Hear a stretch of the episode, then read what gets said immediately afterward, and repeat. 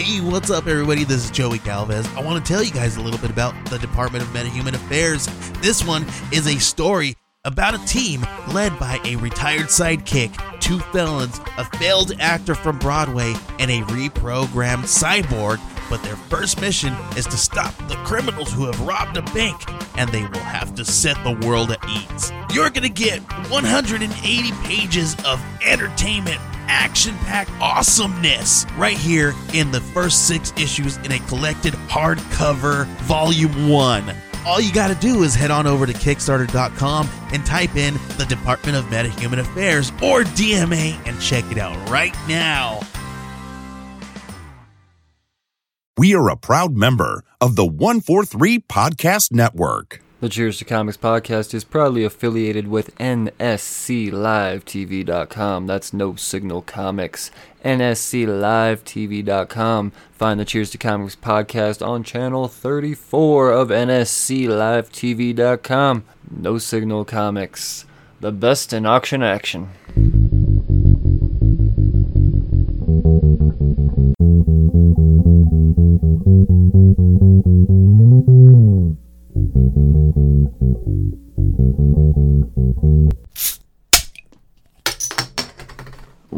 Hello, slurds. Welcome back to the Cheers to Comics podcast. I am your host, Brian Wayne, and this is episode 64. In episode 64, I will be going over the books that were released on the 22nd of January 2020, as well as talking about other things relative to the world of comic books. So, full disclosure, this is a spoiler based podcast, mostly overviews, not reviews. Uh, I try to keep opinion out of this. I'm, I'm, I'm gonna tell you about all the stuff I love. There's no doubt about that. But I'm not here to trash talk anything. I'm here to tell you about what's going on in books, get you informed. This is this is about facts, not opinions. Is the point. Um, but with that, there will be some spoilers. But I do keep timestamps in the description, so if there's something that you're not quite ready to have spoiled for you yet, then I give you the opportunity to skip ahead and, uh, yeah, there you go. So, um, other than that, and for the the sensitive eared folk, I've been known to to drop uh, an f bomb or two. So, yeah, you've been warned. This is not quite safe for work. Sure. Without further ado, let's let's talk fucking comic books, huh? I'm gonna come right out the bat with a fucking f bomb. Uh, I'm excited right now. I really am. I think this is the first time I've had the chance to record this year where I wasn't uh, holding my head up while I'm talking to you. And if it wasn't for my love of comics and my pure excitement, and uh, that being the adrenaline getting me through those recordings, I wouldn't have made it. Um, so, but with this, uh, yeah, I've I've I've got some uh, coffee here. Um, yeah, I know it's the Cheers to Comics podcast. I'm not gonna lie, I don't remember the last time I had a drink. Yeah, I said it. It's not all about the booze, despite the logo. It's it's about the idea, toasting the comics. So, um, I'm using coffee this time. So, uh, yes, uh, new segments, new segment, semi-new, third third time, three time, three time, three time speculation lottery. Think the name's sticking. Now the idea behind this little segment, it's uh this is for the speculators out there. There is some money to be made in this industry. It's not just for the love of the art as well. It's there's yeah, people can actually get rich in comics, believe it or not. And you don't even have to be a creator to do it. You don't yeah, mm, you can get that Brian Michael Bendis money by uh just knowing uh what the next Hulk 181 is. Sure, let's let's let's talk about that. There are three different books I have on my my lottery picks this week. No, these books aren't guaranteed to get you rich. Obviously, this is just speculating. Uh, if you don't know what that word is, then well, look that up and then come back, and then you'll have a better idea of what's what's going on in this uh, in this here segment. Show, Batman Beyond number forty. Uh, I guess spoiler uh, Batman, I'm not going to say who it is yet, because uh, I'm going to give you the opportunity to skip ahead if that's the case. But Batwoman's, Neo Batwoman's identity is revealed. And that's, uh, yeah, that, that justifies uh, issue number 25 being a big deal, issue number 37 being a big deal, and issue number 40 being a big deal. All three big deals in the Batman Beyond run. Dan Jurgens, you've created something that people are going to want. Uh, I, I think, you know what? And I automatically like this character too. Especially once you find out. Mm-hmm. Yeah, we'll get to all that. We're going to get to it. Uh, a, key that I did not pick up this week. I, I, you know, you know, from Batgirl number 43, the Maker. We got a first appearance. So this is a villain. Uh, once again, did not read it, did not pick it up. So I, I don't know anything about what's happening here. I don't know what this character looks like, but a first appearance of a villain. That's that's always good for something. You never fucking know. You really don't. Um, and also a Marvel potential key we, Guardians of the Galaxy number one, we've got the Gods of Olympus and their new powers. So they're they're back after I, I, I thought they were dead. I thought that was a whole thing, and then there was a Hercules thing, and then uh, yeah, I don't know. Hmm, hmm. I gotta remember what storyline that was. Was that? Uh, oh shit, that was that was that 10 week Avengers run, I believe. The second one, not the first one. No Road Home. I think that was No Road Home. Is when the Olympic the, the, yeah, the Olympian gods die. I, I don't think I'm wrong on that. I really don't. Correct me if I am. At Cheers to Comics. Uh yeah, Twitter me. I don't want to say at me. I fucking hate that phrase so much. Twitter me. Uh, tweet me. There we go. Uh, I, yeah, fucking stupid little words. I don't like them. anyway, those are the, the, the, three potential lottery picks that I saw happening. Now, Brian, how'd you know about Batgirl number 43 if you didn't pick up that book? Well, uh, there. I guess this is the last time I'm going to give this free plug, and it's not meant to be a plug, but I, I do get some of this information from uh, an app, uh, the Key Collector app, I believe is what it's called there's a free version and a paid version. I get the paid version. I realize that most of the information that I deliver to you doesn't come from the paid version. It comes from the free version. So uh, I'm not saying go out and spend the two dollars a month or whatever it is, but you know it's it, it's kind of neato. It, it helps you on on New Comic Book Day. It's not updated like it should be. Like I said, I'm not here to you know I'm not a shill for it. I'm not gonna bash it either, but it, uh, yeah, it, it, has its uses. It has its uses, and in this case, I'm able, able to tell you about the first appearance of a book that I didn't get to pick up. So, bam, that's speculation lottery. Uh, if you did pick up this book, good luck. If you haven't yet, and you're lucky enough to see these books on the shelves, which, to be honest, I doubt I doubt you will, unless you know it's a big comic book store and they ordered a bunch of like Guardians of the Galaxy. I could see that. I could still see a whole bunch of Guardians of the Galaxy being on the shelf just because that's something you know a, a shop might order 40 60 75 of um, but you know the the batman beyonds and the batgirls there's not usually a whole lot of those ordered uh, so the, low print runs is my guess too. That's just that's just my guess is all. I, I have no information to back that up. That's just based off of my local comic book shop's ordering habits. So there you have it. Speculation lottery. Let's talk some news A little bit of news this week, um, mostly pertaining to pushbacks from Marvel. We got a couple of pushbacks. Avengers number 31 and New Mutants number 7 are going to be delayed one week.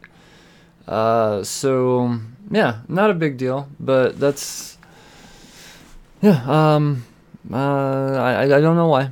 Doesn't say why. Didn't say. Uh, I, my source, I believe it was Newsarama on this one. My sources for my news are 99% of the time Newsarama, CBR.com, or OutrightGeekery.com. So, uh, yeah, I could just kind of blanket that whole situation there. Uh, another pushback, a couple from DC, uh, Legion of Superheroes number four is going to be delayed two weeks and there is a Superman uh, off series that is going to be pushed back just a little bit as well. I believe a week or two as well. Um, but yeah, that's that's the news uh, as far as delays go. So if you know you're counting on the previews dates, yeah, that's not always the case. Sometimes you have to come to the Cheers to Comics podcast and catch the news to see that hey, the previous thing that is mass printed and so many people rely on is wrong. But Brian's here to correct us. So, uh, yeah. Bam. You're welcome. Uh, the boys.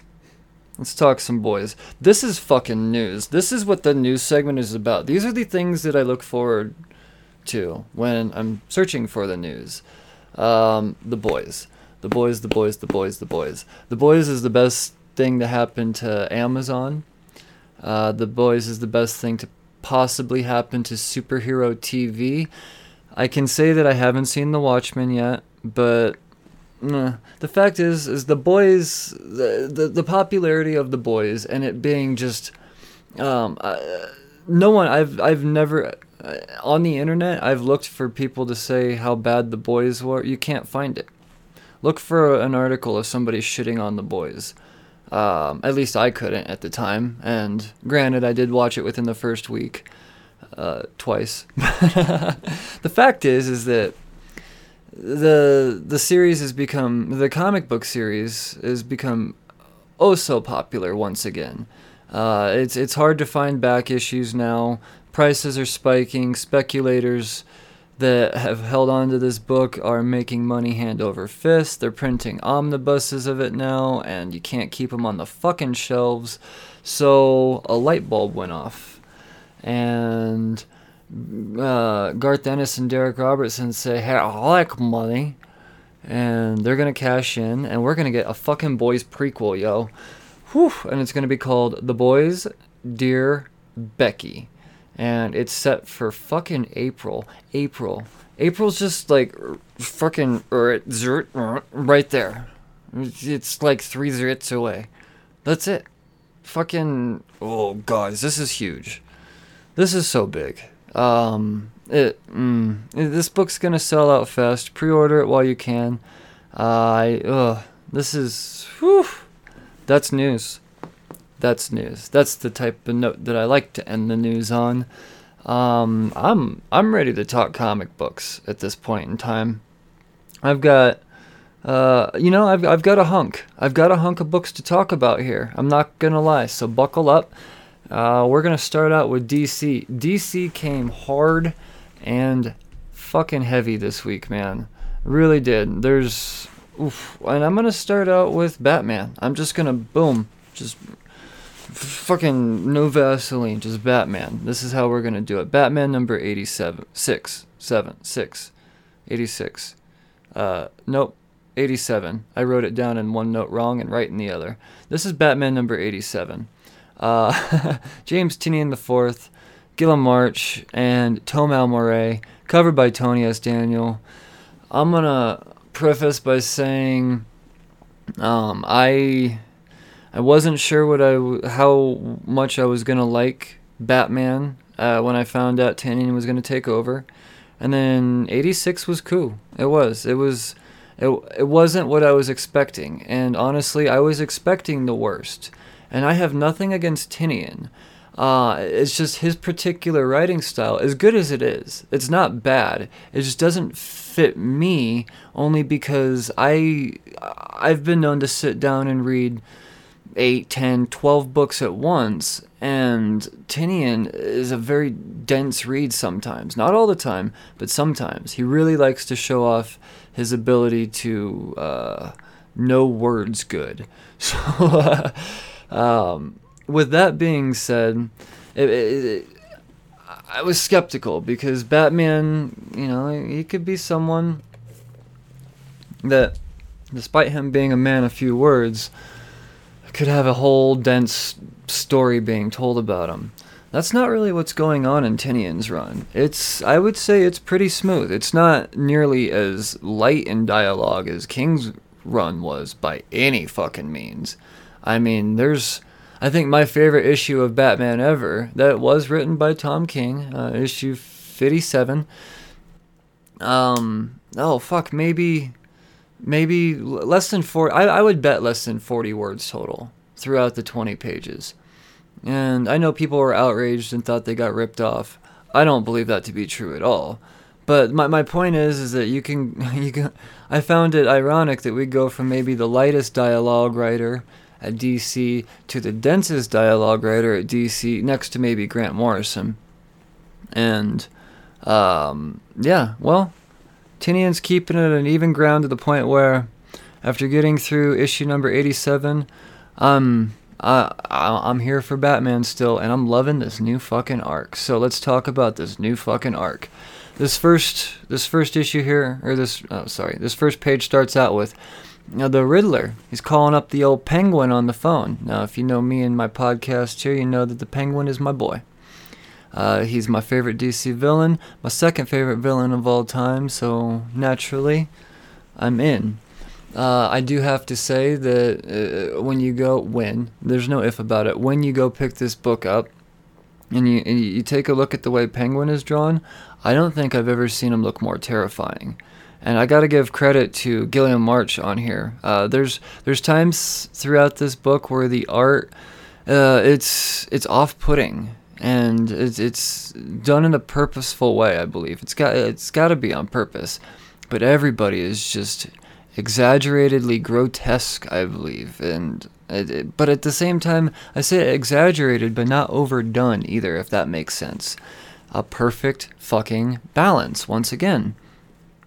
Uh, back to the story. Sorry, I'm really gushing about this book because it's. I didn't expect to be into it this much. Uh, so the Riddler, he's calling up the Penguin, saying, "Hey, Deathstroke and all of those new first appearance characters in that last one, they're in this max security uh, prison now below the new police headquarters." And uh, Batman, he's he's he took care of him real quick and fast. And I think you Penguin should be watching your shit. And the Penguin says, in the most gangster of fashions, so bravo Tynion for writing the Penguin like he should be, and that would be being the most gangster motherfucker in DC Comics. Um, and so he says, you know what? Yeah, I fucking knew all this, you idiot, you idiot, stupid Riddler, idiot. Uh, Uh, I uh, I'm. Uh, what makes you think I'm not I'm not ahead of this whole thing? And then boom, fade to the next scene. So that's just like the the preface of the fucking story. And yeah, we'll finish off on that in a second. Meanwhile, Batman and Catwoman, they're after whoever the suspect could potentially be that's out trying to replace the blueprints to uh, the the Wayne rebuild and uh, that's something that Tynion redu- uh, inter- introduced in the last issue. Wayne has this whole, I want to make Gotham fancy, and good, and not shitty. And yeah, we need all, all the money from all the trillionaires in the world. I don't even I don't have enough to make this happen. And yeah, well somehow the blueprints got swiped out for some shitty ones, and Batman and Catwoman are on it. Uh, well, at the same time, we, we just kind of, uh, I don't want to say shoehorned, but they, they do a good job of just revealing, hey, you know, if, if you've been following DC Comics at all, you know that Commissioner Gordon, he's kind of out of commission. Good and yeah, because of the count of the whole Batman who laughs shit that's going on and Batman, Superman, and all of that. So we need the commissioner, and Harvey Bullock is now the commissioner and that makes things real interesting when you got a Batman and the Bullock working together, and they are kind of working together, and, and, it's not great. It's it's not, mm, but it's cordial. Let's put it that way.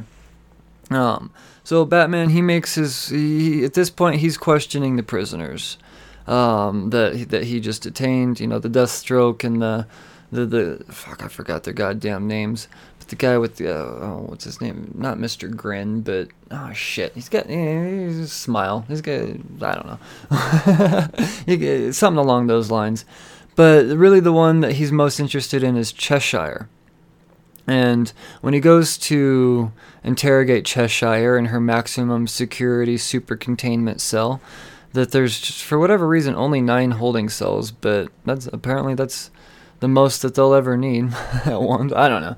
Uh, I'm sure there's that's gonna come into play at some point in time. Uh, but uh, so yes, Cheshire's getting interrogated, and Batman realizes, hey, bitch, you're made out of clay. And I'm not saying she's Clayface, but realize that this is a clay body double, and that means that Cheshire is out and about fucking around. So it's Batman off to the rescue. Fuck all you other motherfuckers in the uh, the thing. I'm gonna interrogate you later. I'm gonna get in this new night climber that uh, I just had Lucius build up for me, and I'm gonna track Cheshire down. Meanwhile, Deathstroke is kind of uh, he's, he's given Bullock the whole. Mm, uh, yeah, I may be locked up, but this is all part of my plan treatment thing. The weird, you know, the the villainous monologue type of situation. Well, Bullock's not having it.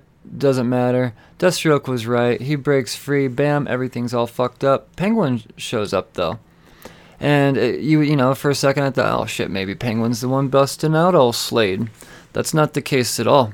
Uh, as a matter of fact, Penguin's there to fuck up Slade's plan. Boom, he wants these blueprints himself. Bam, Penguin's a motherfucking gangster. And you know what, James Tynion? You know what, James Tynion? You know what, James Tynion the Fourth? You, sir, if you are listening, I hope you're listening. Mm, you, you, you're you're the Batman writer now. I could I could say that. Uh, yes, that's obviously fact, but uh, I, I I could say that proudly. James Tynion the Fourth is writing Batman right now. This is good. Uh, this is really, really, really good stuff. I, I know that I went on on this for a long time, but I think it was well deserved. Um, so let's let's just continue on here. More DC comics. Uh, what what's next? Batman Superman number six. Joshua Williamson, David Marquez, and Alejandro Sanchez. Covered by Marquez and Sanchez. I could actually go through this one real quick. Um, uh, uh, I hate to say it, but I kind of think this issue or this series kind of took a dip towards the end. Started out super strong, got stronger, then it got stronger, and then just whoop roller coaster down a little bit. But uh, it, it, I guess the thing I can take out of this series is that Joshua Williamson is able to uh, write issues that I can enjoy. Um, you know, it's that's I like that. I like to hear that. It's not something I could I, I, I never thought I'd be able to say, but all right. What's going on in this is Batman and Superman. They're out searching for Wonder Woman after this whole infected aftermath, and yeah, uh, everything's fucked. Everything's fucked. Gordon's all locked up, and um, yeah, they're out searching for a cure. And he's he's just he's being a little cunt. Uh, uh, Wonder Woman she's out searching for Donna Troy because she got all fucked up, and yeah, she feels bad that Donna Troy got involved, and that's a whole thing. Apparently, that's that's explained more in the the the her one shot that came out, but I didn't read that, so you know. Um, I think really the big takeaway here is the final page, which is kind of out of left field to be honest. It's Zod. Uh, meeting up with Ra's al Ghul in the Lazarus pits, and they're fixing to have a little disagreement. So, uh, yeah, that's that's Batman Superman number six. That's over now. Um, I'm sure I'm sure that's gonna spark some stuff, but yeah, uh, that's. Fuck, I'm ashamed to say I'm kind of a little disappointed. I know it's gonna mean something more in the end, but oh, I just started out so strong. Oh well, Shazam! Shazam number 10, Geoff Johns, Dale Eaglesham, Scott Kolins, and Michael Atiyeh, covered by Eaglesham and Atiyeh. Oh yeah, I'm loving me some some Shazam. Hold on, some Shazam right now. Uh, Jesus, Brian, I think I'm overexcited now. King Kid, that little fucker, he's in our world, uh, and but in, in Philadelphia. Uh, so he's in Philadelphia and he's he's fucking shit up. You know, you fuck shit up in my place, I'm gonna fuck shit up in your place. And the champions, they go and they attack. So it's Shazam and the kids and his daddy, and they're fucking up, you know, King Kid. And you know, once they kind of, they finally get him down, and uh, really, uh, it's, it's Mr. Batson that he he tries to play this angle where he says, "Hey, you know, maybe." Uh, you're, you're you're sad because your parents are just dicks. Well, what if what if we we as like kind of older people, adults, treated you like parents and we weren't dicks? Would that make you feel better? And you kind of get this to stop for a moment where you're like, oh, King Kid's gonna be good. He's like, no, I just want to go home, motherfucker. Fuck you. Fuck adults. I just want to go back to my shit. Peace. You got me. Okay? You win. That's it. So, uh, well, yeah. Uh, bye bye. Meanwhile, Mr. Mind and Dr. Sivana are opening the door to the monster lands. That's a big deal. That's kind of been their their end game the whole time. So they get into the Monsterlands and then they realize that well, this this isn't what it used to be. The Monsterlands, which is now a prison, used to be this god realm and it was this beautiful sanctuarious type of land and yeah, well, that's not the that's not the case anymore. Um, so yeah, anybody that defied the council gets sent to the Monsterlands, and it sucks to be them. Well, when they, uh, they, when I say they, I mean Mr. Mind and Dr. Sivana get in there. They, uh, well, yeah, that's, they just, they just kind of leave it at that. They, they reveal, like, this is what it used to be. We'll get to that story in the next issue. Meanwhile, we get to the real meat of the whole thing, and if you think that the opening the doors to the Monsterlands isn't the the meat of the whole thing, uh, we get a real fuck you and that that fuck you being towards Mr. Batson and by a certain Grand Wizard um, who is being held up in the Batson family house because that's what you do. Well, he's he's kind of acting all shady, and, and he suddenly takes back the power of Mr. Batson that was just given to him, and he's mm, he's all strong and power now. And well, that's a real fucking dick move. Makes me wonder. Is the wizard bad? Don't let the wizard be bad. We can't have the wizard be bad. That's whew, that's Billy's friend, Joe. That's Billy's friend. Sorry. uh, Superman. Superman number 19, Brian Michael Bendis, Ivan Reis, Joe Prado, Danny Miki, uh, Julio Ferreira, Oclair Albert, and Alex Sinclair. That was, that's a lot of people. And then on the cover we have uh, Ivan Reis, Joe Prado, and Alex Sinclair. Um, I, I didn't read issue number 18 only because I figure I didn't have to because the main takeaway in that is Superman reveals his identity. And you just have to know that going into 19. What's going on here is now that yeah, Superman he's he's revealed, he's Clark Kent, he's Superman, he's Superman the journalist, Clark Kent the hero. Uh, yeah, well, the, he's he's at the Daily Planet, and his old boss, he's he's kind of says, "Look, dude, you aren't what you said you were. Sorry, I'm gonna have to fire you." And he says, "Well, sir, I guess I understand. Gee golly." And he says, "You know what? Um, you're Superman and Clark Kent, right?" And he said, "Yeah." He says, "Oh, okay. Do you want a job? Because you know now you're being honest." And he hires him right back. And then Superman's accepted and Blah blah blah blah blah. Meanwhile, Mongul's in space fucking up this uh, the the Temerian people, and Superman shows up, and apparently Mongul fucks them up pretty good, and yeah. So that's uh, that's Superman number nineteen. I don't know how long this identity reveal is gonna last. I don't. Um, but I would imagine there's gonna be some sort of big whoopsie doodle here soon um, uh, new 52 type of scenario because that's a big deal. That's that's a really big deal to reveal Superman's identity, and um, instantly we're not really playing into that. It's just everyone's just cool with it. Like it, I don't know. I don't know. I'm gonna keep reading Superman. Don't get me wrong, but I'm I'm just uh, I don't understand that move. Batman Beyond. Batman Beyond number 40. Dan Jurgens, Sean Chen, Sean Parsons, and Chris Sotomayor, and Lee Weeks on the cover. Alright, this is a big issue, as I said in the speculation lottery. Um, uh, Constance, the, the little street rat, the, the forgetful Terry McGinnis has stumbled upon. Constance has uh, it ties to uh, both Blight being an ex-lover and Terry McGinnis, uh, on according to her daddy or his daddy, fucked over her research back in the day. So she's got a grudge against Terry, and uh, Blight wants her back, and he needs a body because he's dying. And she says, "You know what? I got just the guy. He don't remember shit. Let's use Terry's body." And yeah.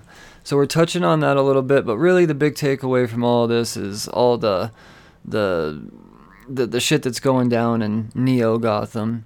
Batwoman, yes, she escaped Blight and she's out responding to emergencies, and these emergencies being that of a, a devourer. And these devourers, it's it's a device. It's able to just swallow masses of you know bits of cities and shit. It's it's a big deal. It swallows buildings and it, will it'll fuck some people up in no time. So she's out. She responds to one. She takes care of it, but then.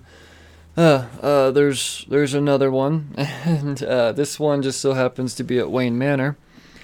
And Batwoman, she responds, and when she responds, there's another character that shows up in his little motorcycle, and when he shows up, it, it freaks Batwoman, really justifying all the, the the thoughts as to who this potential Batwoman could could be.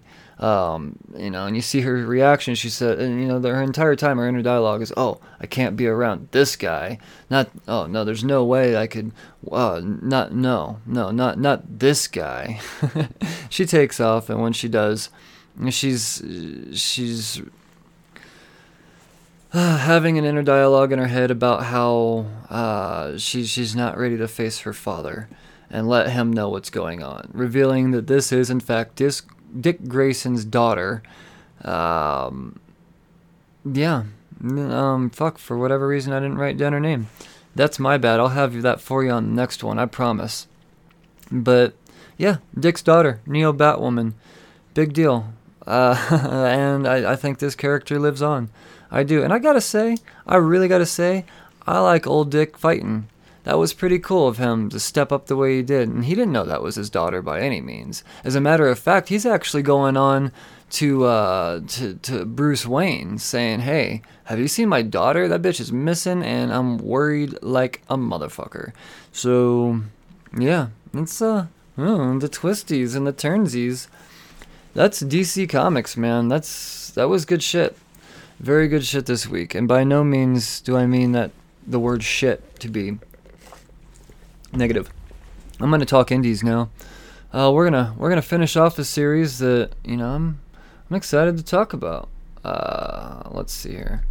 Count Crowley, number four. David Dastmalchian, Lucas Ketner, and Lauren Affe on the colors. Lucas Ketner did the cover. Count Crowley, number four. Uh, I've, I've, this is the last part of the the first part or the first four part miniseries uh, based off my conversation on a creator corner a few issues back with Lucas Ketner. Uh, it was you know determined there's lots of plans for for old uh, Jerry here. So you know buy these books. Make sure make sure that it continues on because I'm I'm this, this character's got some uh, got some traction to her. So what's going on here is Jerry at this point she's just kind of coping. You know, she's trying to uh, get it through it. You know, no one's gonna believe all the crazy shit that just happened. I'm gonna start going to to AA meetings and all this other shit. And yeah, well, she gets she has this trigger, and this trigger being uh, she sees this this Mike fellow, and this Mike fellow happens to be this former co-anchor, and this former co-anchor you know, she was on top. The fact is, she was on top of her game. She was, you know, a new an anchor. Um, and well, this this fuckhead sexually assaulted her, and it kind of sent her into a a stump or a stump a slump that you know essentially led to her alcoholism and the loss of her job and having to take other shitty jobs and being a Count Crowley on a public access channel and all of that bullshit. So uh, yeah, it's she makes her, I guess it re- rejuvenates her and brings the life back into her. And she goes back to old Belo, Belo, I can't, I can't say it right. The, the, the former uh, Count Crowley, and says, "All right, motherfucker, tell me what you know." And he says, "All right, these these Billatombias are these psychic slaves, and this is what we've been going around, and uh, yeah, that that that's what's been fucked. So there's something bigger behind all of this, and yeah, you just gotta." Take out the thing that's that's psychically slaving all of these motherfuckers and uh, I guess the the, the Billatombia they're, they're just gonna call them Billies throughout the rest of the thing. That's that's just short for yeah. And I, I like that. That's cool. Just Billy. But uh so and he says look here's a big sharp axe. Go go fuck them up. And her first thought is well I have a feeling they're gonna be going after Ben my boss and uh you know, and it's not just shoehorned in there. They they they go through and they explain all of this. I'm just kind of giving you the gist of all this. I'm still want to give you a reason to read the fucking comic. Buy the book. Buy the book. Support indie comics. but uh, um, yeah. So when she goes through and she fucks up the goddamn the the the, the puppet master thingy. Um, I'm using all the wrong words here, but you get the idea. The boss, not her boss, but the boss of the bad guys. Fuck, I'm making this confusing. Um, her boss then uh, realized. I don't think this has been revealed yet, and this is a surprise to me. But the whole time has been her brother, and yeah, that's kind of where you understand the the line of, uh, you know, I oh, I can't, I can't let you go, but at the same time, I, you know, I still got to keep a distance and blah blah blah. And yeah, that that explains that whole chemistry. So I would like to think that in the next arc we get more of them two teaming up together, because I do like both characters. I think they got a cool dynamic together, especially knowing now that they have that brother and sister bond going. Um, but essentially, what it comes down to is Count Crowley saves the day. She gets her job back because she convinces her brother Ben that she's been going to the AA meeting. She shows him the, the chip and all of that shit.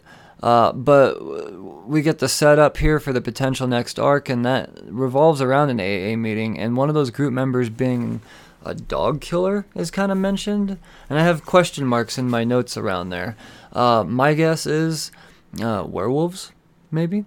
No, I don't know.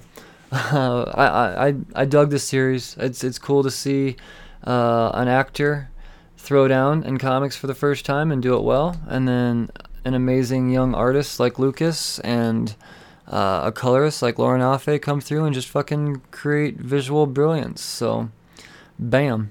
We're going to talk Boom Studios now. Mighty Morphin Power Rangers number 47, Ryan Parrott, Daniel Di Nicuolo, and Walter Baiamonte, covered by Jamal Campbell. There's quite a bit going on in this, uh, so buckle up. I'm grateful. I'm, I'm actually thankful to say that I can talk about Power Rangers now. Because I've read it excuse me, I read enough. Granted, there I guess I, I have missed a couple of issues, and there's a couple of things in here. I was like, well, what the fuck? I thought she was a good guy. Um, but you just kind of realize, oh, obviously something happened in an issue that you missed. So, yeah, uh, Zach and Trini. They're being confronted by the team for being Omega Rangers. Yeah, so that was something that I missed.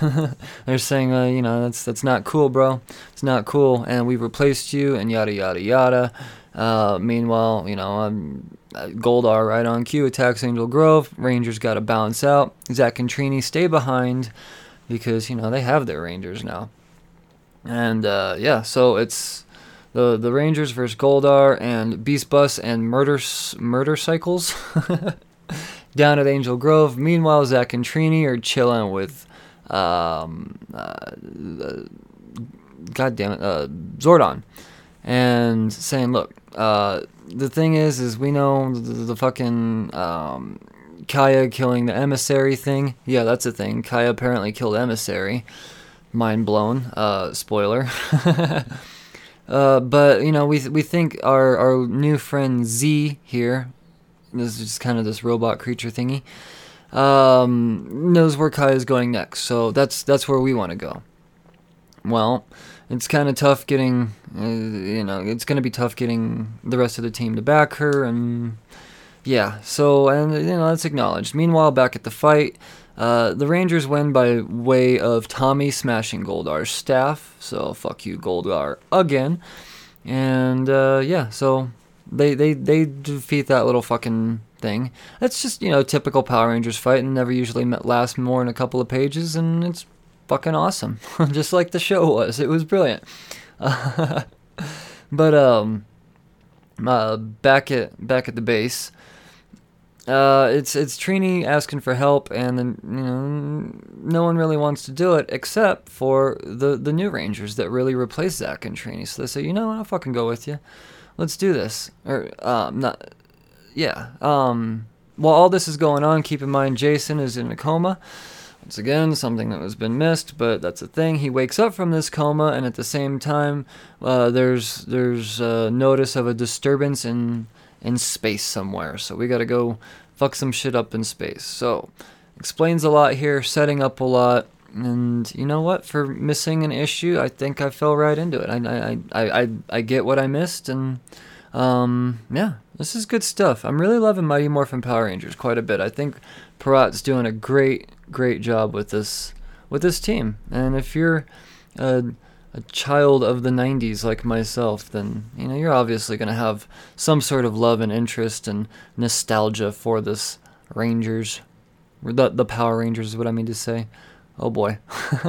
Image Comics, Middle West, number 14. Skottie Young, Jorge Corona, Jean Francois Beaulieu, and covered by Jorge Corona.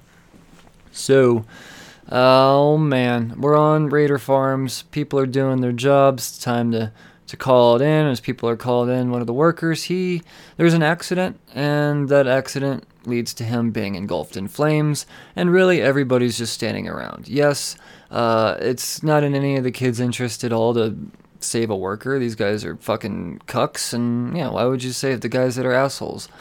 Uh, unless you're, unless you're all Abel. Abel and his conflicted heart, he starts kind of getting all windy for a second, and his friends say, "Not here, dude. You'll fuck everything up."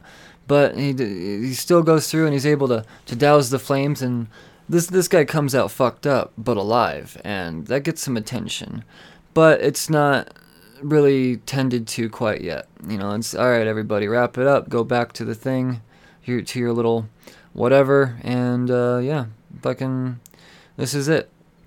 So as they get back to their little bunkers, if you will, we we start getting more into the the storylines of these kids and these characters and how they got there and their their their latchkey kid types of stories. But there's really one one kid in particular, new kid that we want to focus on, and that's a team leader by the name of Junie.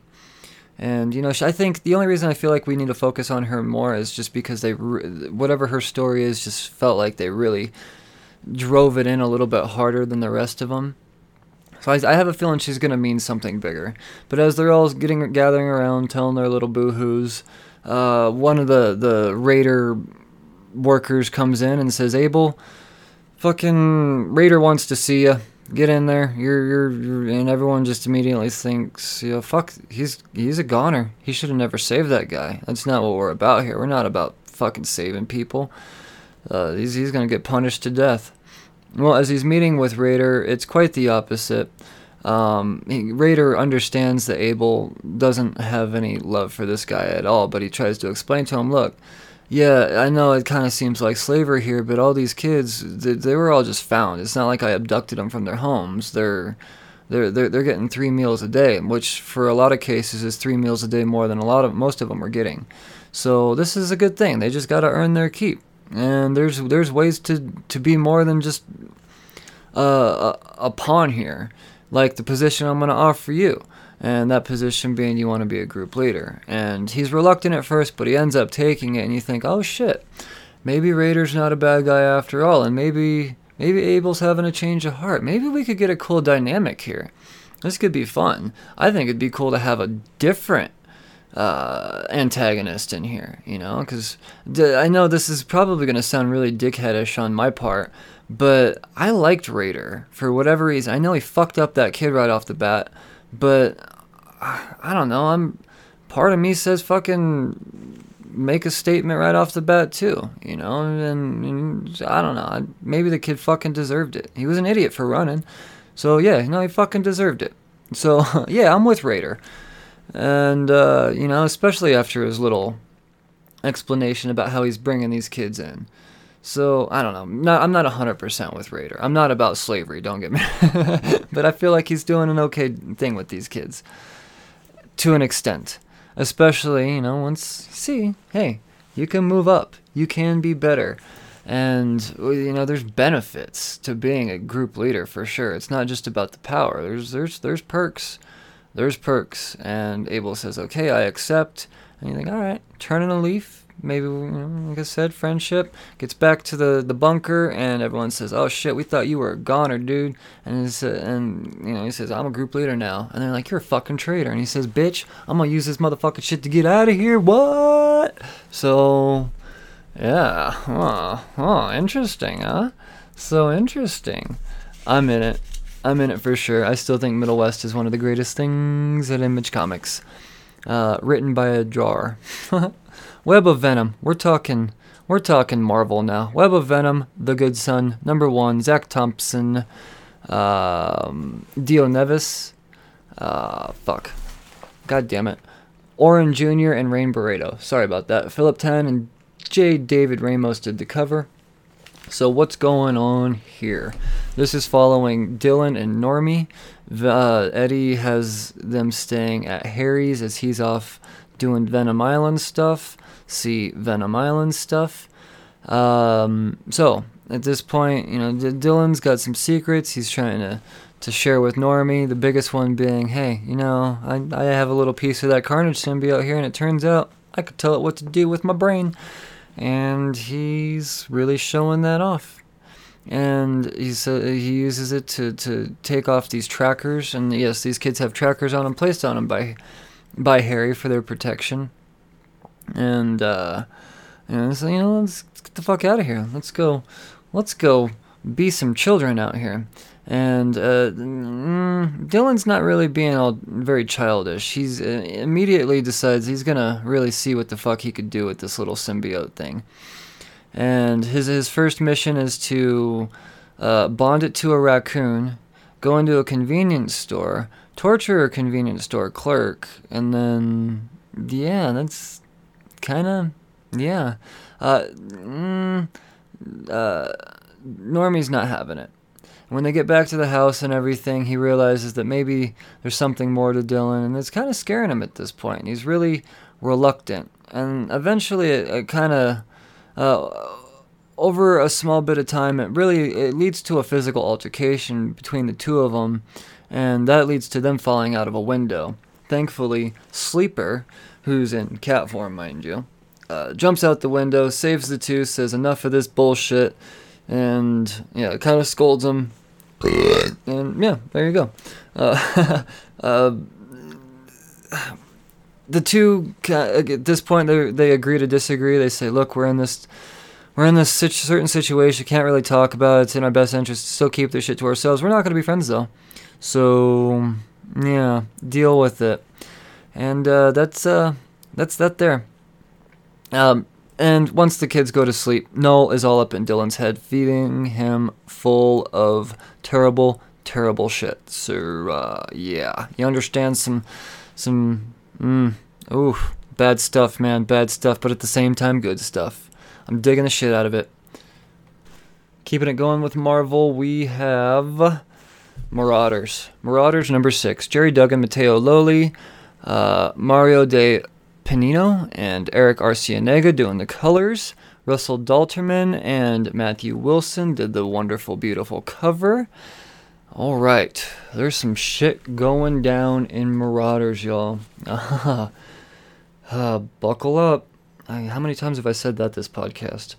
So, uh, the Marauder is getting invaded by the Homines Verendi, and the Homines Verendi, it's kind of a, it's I don't know if it's a group an idea, uh, a faction, what it is. But um, yeah, I, the fact is, is this this idea is invading the ship, and the physical things that are actually fucking shit up are two characters by the name of Hate Monger and Executioner. Now these are some bad, terrible motherfuckers. One of them like XKKK and shit. So.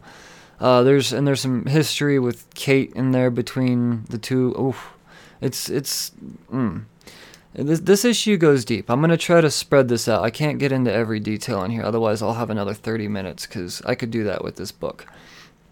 So, what's what's going on here is uh, the two the, the team is off to answer a distress a distress call set out by Shinobi Shaw, who has some some some uh, I guess refugees or whatever, and yeah, save the mutants, and yeah. Well, they're stopped short, and uh, by this hate monger and executioner. So Bishop and Storm they go off. So we're gonna go get Shinobi Shell. We're gonna continue on with that. Kate and Iceman and Pyro, you stay back here and take care of shit. Um, Iceman in the last issue, he got fucked up pretty good. So it starts out with him kind of, he's down below deck, and Kate leaves her her beloved dragon Lockheed there to uh, protect him while he recovers and gets icy again. Meanwhile, it's up to Pyro uh, and Kate above to you know fuck shit up. And it's uh, there is a moment where I'll say I thought for sure Pyro was a goner, and I thought it was really brilliant when uh, Hate Monger goes to stab Kate and she phases, and then you see uh, Pyro go, it burns, and you see the, the, the blade through him. He's perfectly fine after that, so apparently it didn't really affect him that much. I just, I guess that was the joke for him to say it burns. Um, I was a joke, not a dramatic thing. I was like, oh shit, it burns him. This has got to be fucking crazy. No, that's not what it, it was. A joke. It was a joke. So, yeah, uh, good, good, good job, Gerry Duggan. Um, well, you know, it's uh, in a uh, hate monger and executioner. They end up getting fucked up in in their own way. Like I said, I can't go into every single detail. Um, uh, Bishop and Storm they go off and they they they get their little mission with uh, um, uh, what? God damn it, Shinobi Shaw and they realize the stuff that on his ship were this crazy ar- armor armor that no one could get their hands on. It would be terrible. So they decide well, it's it's a really bad idea to send it to Krakoa because that could, you know, draw people to Krakoa. So let's just hand it over to Forge, and he'll figure it out. Uh, he and he'll research it and figure out what the shit is really about. And uh, yeah, so at this point, I say, okay, let's let's go out. We we got other shit to do. Let's do that. And Kate says, well, I've got my own thing. And they say, you know, the rest uh, the team says, no, come with us. Kate says, no, you guys aren't my babysitter. I've got my own thing. I could take care of myself. I'm a big girl. I got Lockheed here, and yeah, I'm just got a thing I got to do on the Marauder real quick. Uh, we'll be right back. Yeah. So she's on the Marauder all by herself, her and Lockheed. And oh man uh, Sebastian Shaw shows up. And Sebastian Shaw, well, he, he turns on Kate. And, uh, oh, fuck, guys, it gets bad. First thing he does is he, he nets Lockheed, throws him in the fucking water. Lockheed's that goes down to drown. Bye bye. now, here, Lockheed's not a mutant. Lockheed's a fucking dragon. So there's no bringing back Lockheed. Uh, meanwhile, Kate, she is under, you know, she's she she's in this position to where she can't phase through. She's contained. It's just a whole. The, Shaw explains it. He says, "Oh, this is this technology that allows me to do this to you." And she says, "You can kill me. I'll come back." And he says, "You know what? That's not the case. Uh, you know how you can't go through the portals and everything. There's something odd about you for whatever reason. You know how all these all these other mutants are really dead set determined to be surrounded by you and protect you with everything like you're something special. Well, it's because you can't be brought back, um, and uh, you're gonna fucking die now.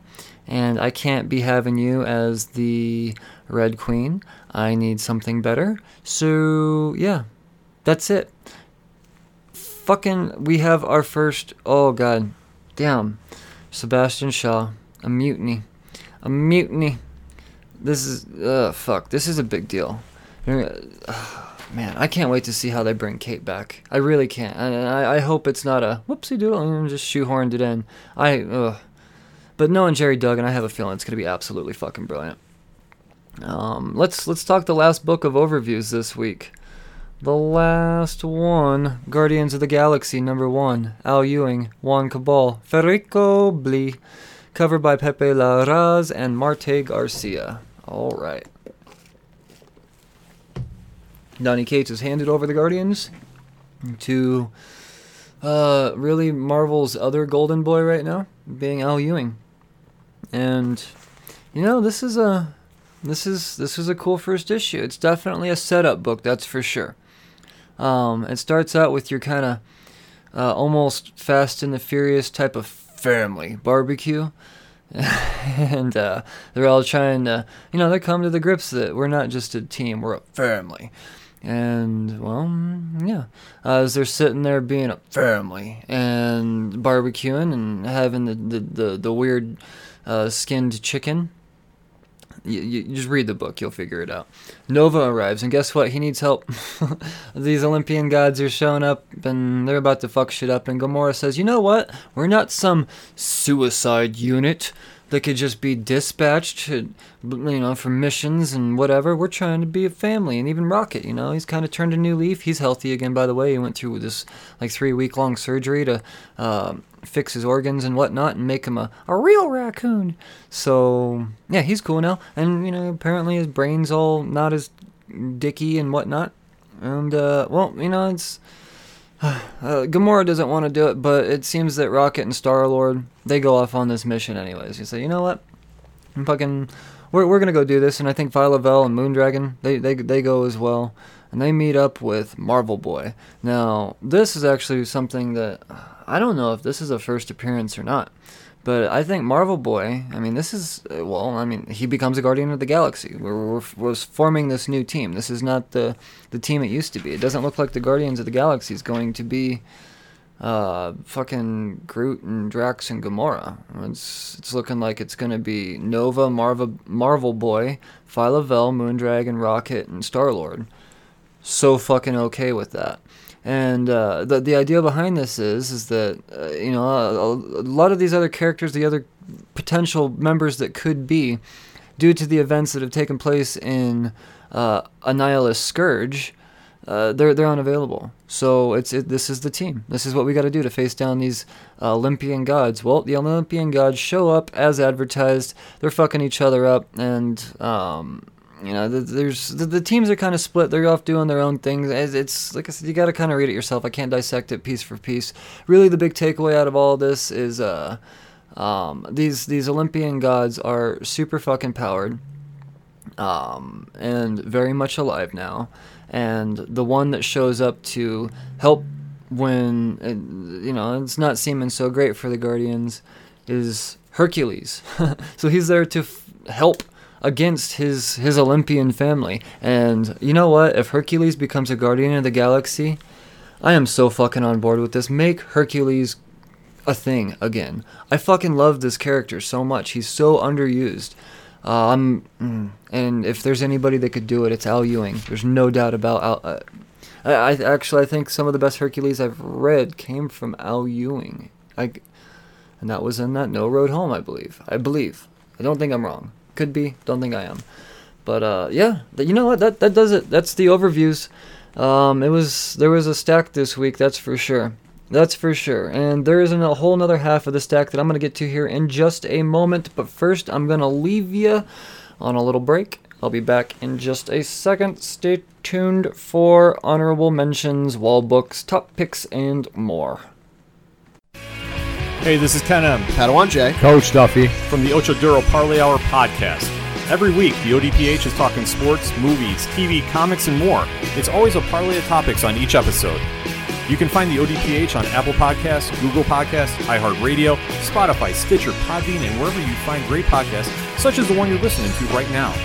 Don't forget to check out OchoDuroParlayHour.com, where you can find the links to all of the ODPH social media accounts links to the bands whose music you hear each week on the show, hashtag 607 podcast info, and parlay points are a companion blog section of the show.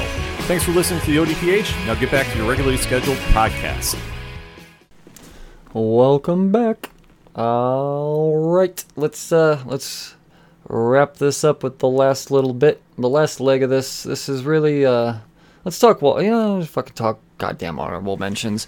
Uh, there is a big stack of honorable mentions this week, but like I say, and have said in the past, and will continue to say, for any new listeners out there that happen to stumble upon this podcast, uh, an honorable mention is not a bad thing. Uh, it doesn't. It's not a negative indication of anything. It's there's there's several reasons, and as I go through this, you'll you'll find out what these potential reasons could be for not making an overview. So, with that being said, let's just get on with it. Uh, first honorable mention is going to come from DC. We got a Black Label book. We got Batman Curse of the White Knight. I know there's probably a few listeners out there that are just appalled that I'm not talking about this book, but this is going to be a trade negotiation. Uh, at least that's the plan. That's the plan. Uh, but I want to go through and read all seven issues in binge mode and get a proper proper overview here because I find that you know after I read the first two issues I was like oh I I, I got to read it all at once. I'm not going to remember any of this stuff. So bam. Um, Year of the Villain, Hell Arisen number two. So this is kind of wrapping up the whole Year of the Villain, Infected, everything. And uh, I'm gonna read all four issues in binge mode again. Um, just just so I have the whole story at once. And uh, yeah, it's James Tynion the fourth writing that one. I've I've praised him a little bit this podcast. Fuck for like ten minutes straight. Um, from IDW, we have I Can Sell You a Body, number two. I'm still absolutely fascinated with this concept. Um, the majority of this story was kind of lovey dovey, and I have a hard time with that. Not that it was done poorly by any means. That's just not my flavor of book, is all. Sorry, but um, yeah. Uh, in the long run, there's a there's a gnarly twist in the end that involves uh, a bank robbery that no one saw coming. Fucking love's crazy, huh? Uh, I'm still on board with this book. I'm gonna keep reading it. Uh, American Jesus, the new Messiah, issue number two. I fucking love this book. I, I really do. Um, why it didn't make the the overviews, now that I think about it, is actually. I guess there really isn't a good reason. I enjoyed the shit out of this book. It's a 10 out of 10. um, yeah, it's read it. Just read it. I, I, I think it's just it was a speedy read is what it was. Uh, Once and Future number 6. You know what? Uh, I, I did have a lot of books to read, and there were a couple of times where I just had to make a cut for time constraints, and I never thought that I would be cutting the final issue of this. Um, I, I, I've enjoyed this series throughout, but I think over the last couple, uh, the excitement level has just dipped a little bit for me. So I, I will um, I will get to this issue eventually. It just unfortunately I didn't get to talk about the the ongoings within the podcast. Uh, Teenage Mutant Ninja Turtles Urban Legends number 21. Uh, yeah, this is a series that you know happened back in the day. It was supposed to be 30, cut off at 24, um, but now it's being retold and in color. And eventually, once we get to that 24, it's going to be all new story that we've never seen before. So in the meantime, we're getting a retelling in color, so it's not completely old content. But I found it to be feasible to just have that collection for whatever reason. You know, I, have read a few issues here and there, but uh, um, yeah, this is more just to have is all. We got the Visitor number two from Valiant Comics. I'm gonna. This is a four-parter that I'm gonna just kind of read all on my own, um, uh, based off what I've read in Valiant lately. By the way, um, I did get to just read the fucking uh, advanced review copy of Quantum and Woody. Whew, can't wait to talk about that with you guys. Shout out to Valiant, baby. But uh, yeah, no, this is another Valiant book. I'm, I'm just curious about. I didn't read the first one, but I've you know I've had it on my pull list. It's only four issues. I'm gonna get to it. Uh, we've got a Pledge Allegiance to the Mask, number four.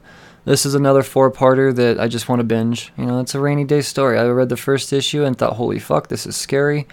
And uh, yeah, I'll, I'll, get once again. I will get to it. I will get to it. It's just, it, it didn't seem like a priority for the podcast, is all. Um, from Marvel, we're still going on with this point of origin from Fantastic Four. So the only reason I'm not talking about this is because this is just a story arc I, I'm skipping. Uh, that that's all. You know, it, it, I have nothing against it. It's just I just wanted to take a break. No big deal. Uh, Captain Marvel number fourteen. Um, I, I, I really wish that I would have just read this arc. Now I've, uh, uh, I, I mean, I'm not mad. Uh, this is just a character uh, that I've never been able to enjoy as far as their own ongoing series, no matter who the writer is. I love Kelly Thompson, but I just I can't get into this book. I can't get into this character. But I happen to know that this arc is very uh, pivotal, or I, I, I speculate it to be very pivotal to some the, to the Captain Marvel character, and maybe even the rest of the Marvel universe when it's all said and done, bringing back Vox and whatnot. So I, I, I do want this arc in my collection. Plus, I can't get mad at the Mark Brooks cover, Mark Brooks covers, because Mark Brooks. Uh, Amazing Spider-Man number 38. I've completely fallen off this book. Um, until I hear about another Spider-Man big happening going on, or a major story arc, or something important uh, to talk about, uh, you know, that's when I'll start reading again. But right now, this is just kind of mediocre at best, is all. Uh, just, every once in a while there's a banger, but out of 38 issues, I probably count on less than one hand how many times I've absolutely praised the book. So, yeah, it's just it's, it's just not my, my not my Spider-Man is all. Um, but I can't have a gap in my Spider-Man collection. I refuse. I'm a masochist. Excalibur number six. Um, I was told after uh, I got my reading done for the week. That this is a pretty dope ass book. You know, Excalibur was one of the Dawn of X books that you know I, am still collecting it, just like New Mutants, but I, am just not reading it anymore. Um, I, I, know that there's important stuff going on, especially this particular issue, and I will. I might just go through and just read this issue and hope that I'm not completely lost. But yeah, um, fucking apocalypse, huh? and oh shit, that's that's it for honorable mentions. That's it. That was a bunch, but those are the honorable mentions. You know, it's by no means a bad thing to be on that list, but uh, yeah, they, if I, I if I talked about all of those in depth in overview mode, then you guys wouldn't tune into this uh, two and a half hour podcast. Is what it comes down to. I know better. You're just not gonna do it. So, um, yeah, that does it for honorable mentions. Let's talk wall books. The pretty shit. This is the stuff that I got. I buy just for the covers. The shelf appeal, baby. Um, I line the walls of Studio Cerebro and within the walls of Studio Cerebro with my favorite uh, covers. You know, I put them in some Mili. Mm, yeah. Um, the, there's there's some bangers this week. There's only two. I guess it was more than last week, which was zero, but uh, two amazing, incredible, un- unbelievable wall books. Uh, the first one being from Detective Comics number 1019. Oh, I do gotta say that was actually an honorable mention as well. Um, I just I, I read it via the the the variant. um, just because yeah. Um, I just I, I guess I just didn't get two this week as all. Um, but the fact is, you know, it was a it was a cool story. It was just it was just a two part arc, and we're gonna lead into something bigger. It was a filler piece, is all. No big deal. But this cover, though, this fucking cover is worth every penny. Brian Azzarello kills it, kills it.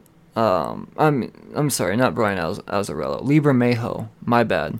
Lee Bermejo, yeah, the, the damned dudes. It's an amazing cover. It might be one of the best Batman covers I've ever seen. Um, and then Francesco Mattina came out with a Batman and Catwoman cover on the cover of Batman number 87. It's Mattina, baby. It's it's gonna be awesome. And I like seeing. I don't think I've seen him draw Catwoman like this. I dig that quite a bit. I've seen this Batman pose of his a trillion times. I'm not gonna lie. Uh, I, I mean, it's not gonna get old. I love it. But Catwoman in the foreground there, mmm, fucking awesome. And pay real close attention to those boots, cause that's that shit's proper. That shit's fucking proper. Um, fuck.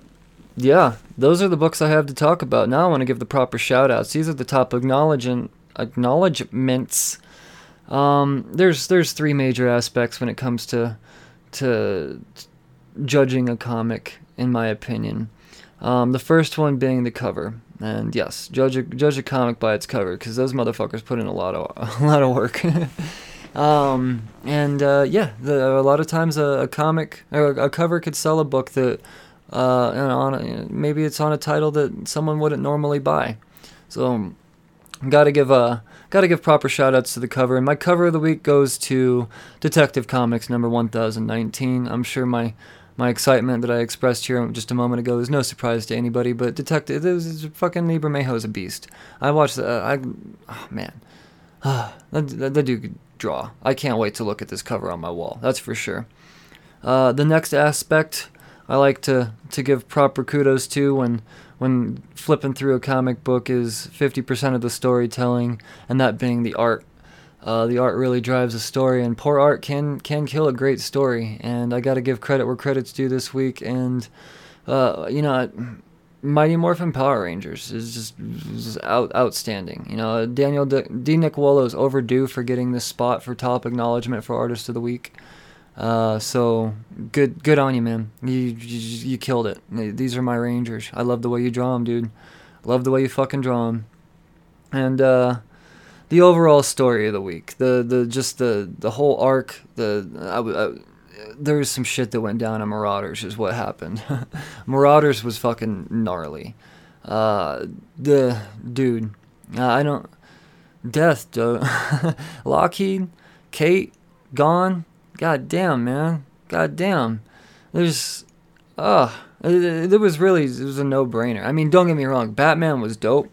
The the whole penguin thing, but it wasn't enough penguin in there for me to justify giving it the, the, the spot over Gerry Duggan's Marauders because fuck. Uh, yeah, that that does it. That that's that, those are my proper shout outs. So good on you. But at the same time, fucking kudos to everybody I talked to uh, or talked about. All, all these books. These guys put in fucking work every week. So make sure you support these guys. Stop fucking pirating books. Hit a local comic book store. Buy these motherfuckers. Read them. I don't I don't talk about everything. It's not everything going on in the books. Just a a rundown to get you excited is all. So that wraps up this podcast. Slurds, I'd like to remind you to support this here podcast by becoming a patron. Patreon.com slash cheers to comics. It's super easy. It's so fucking simple, and it does this show a world of good. Um, I, I, I really, I spend your money wisely. I do. Uh, it's it's expensive doing this show, you know, this content. I'm not asking you to buy my books by any means. As a matter of fact, there's a tier where I actually send you back books. So uh, yeah, um, but at the same, you know, it's I want to get some editors in here. I want to get some video, you know, the YouTube channel up and rolling again, and I just don't have the time to do that video editing, and I got to pay somebody. You know, and this is this is where Patreon comes in. So uh, help that. It's it's super fucking appreciated. And the other way you could support this podcast, it may seem like nothing, but it really does mean the world. And that's um, iTunes reviews. Uh, Apple Podcast reviews are major. Uh, these five star reviews really climb us in the ranks, makes this show more discoverable, and I mean, obviously, that's just good. So leave five star reviews, and I'll, I'll read them. You know, let me know. I haven't fucking reviewed your shit. I'm like, hey, you want me to re- you want me to read your review and shit? And you'll be like, yeah, man, I want you to re- read my review and shit. Be like, I want to read your review and shit. So I'll read your review and shit. So yeah, dude, shit, fuck, five stars, man, five stars. Like, you know, let's do that. All right, I've, I've talked your fucking heads off enough. Um, as always, as always, uh, you can always find the Cheers to Comics podcast on nsclivetv.com. That's No Signal Comics. Uh, th- this this fucking site is growing immensely, and we've got major plans for 2020. So just check it out now. Um, Cheers to Comics is channel 34. Uh, there's tons of live auctions. Uh, there's there's charity stuff going on in there. It's just an all-around comic book fucking ooh, masterpiece, masterpiece. So nsclivetv.com, the best in auction action, baby. So that uh, that wraps up this podcast. I thank you, Slurs, for tuning in. It has been a pleasure losing my voice talking about the things that we love together, and that being comic books. Uh, as always, support your local comic book store, read responsibly, and cheers, a fuckers.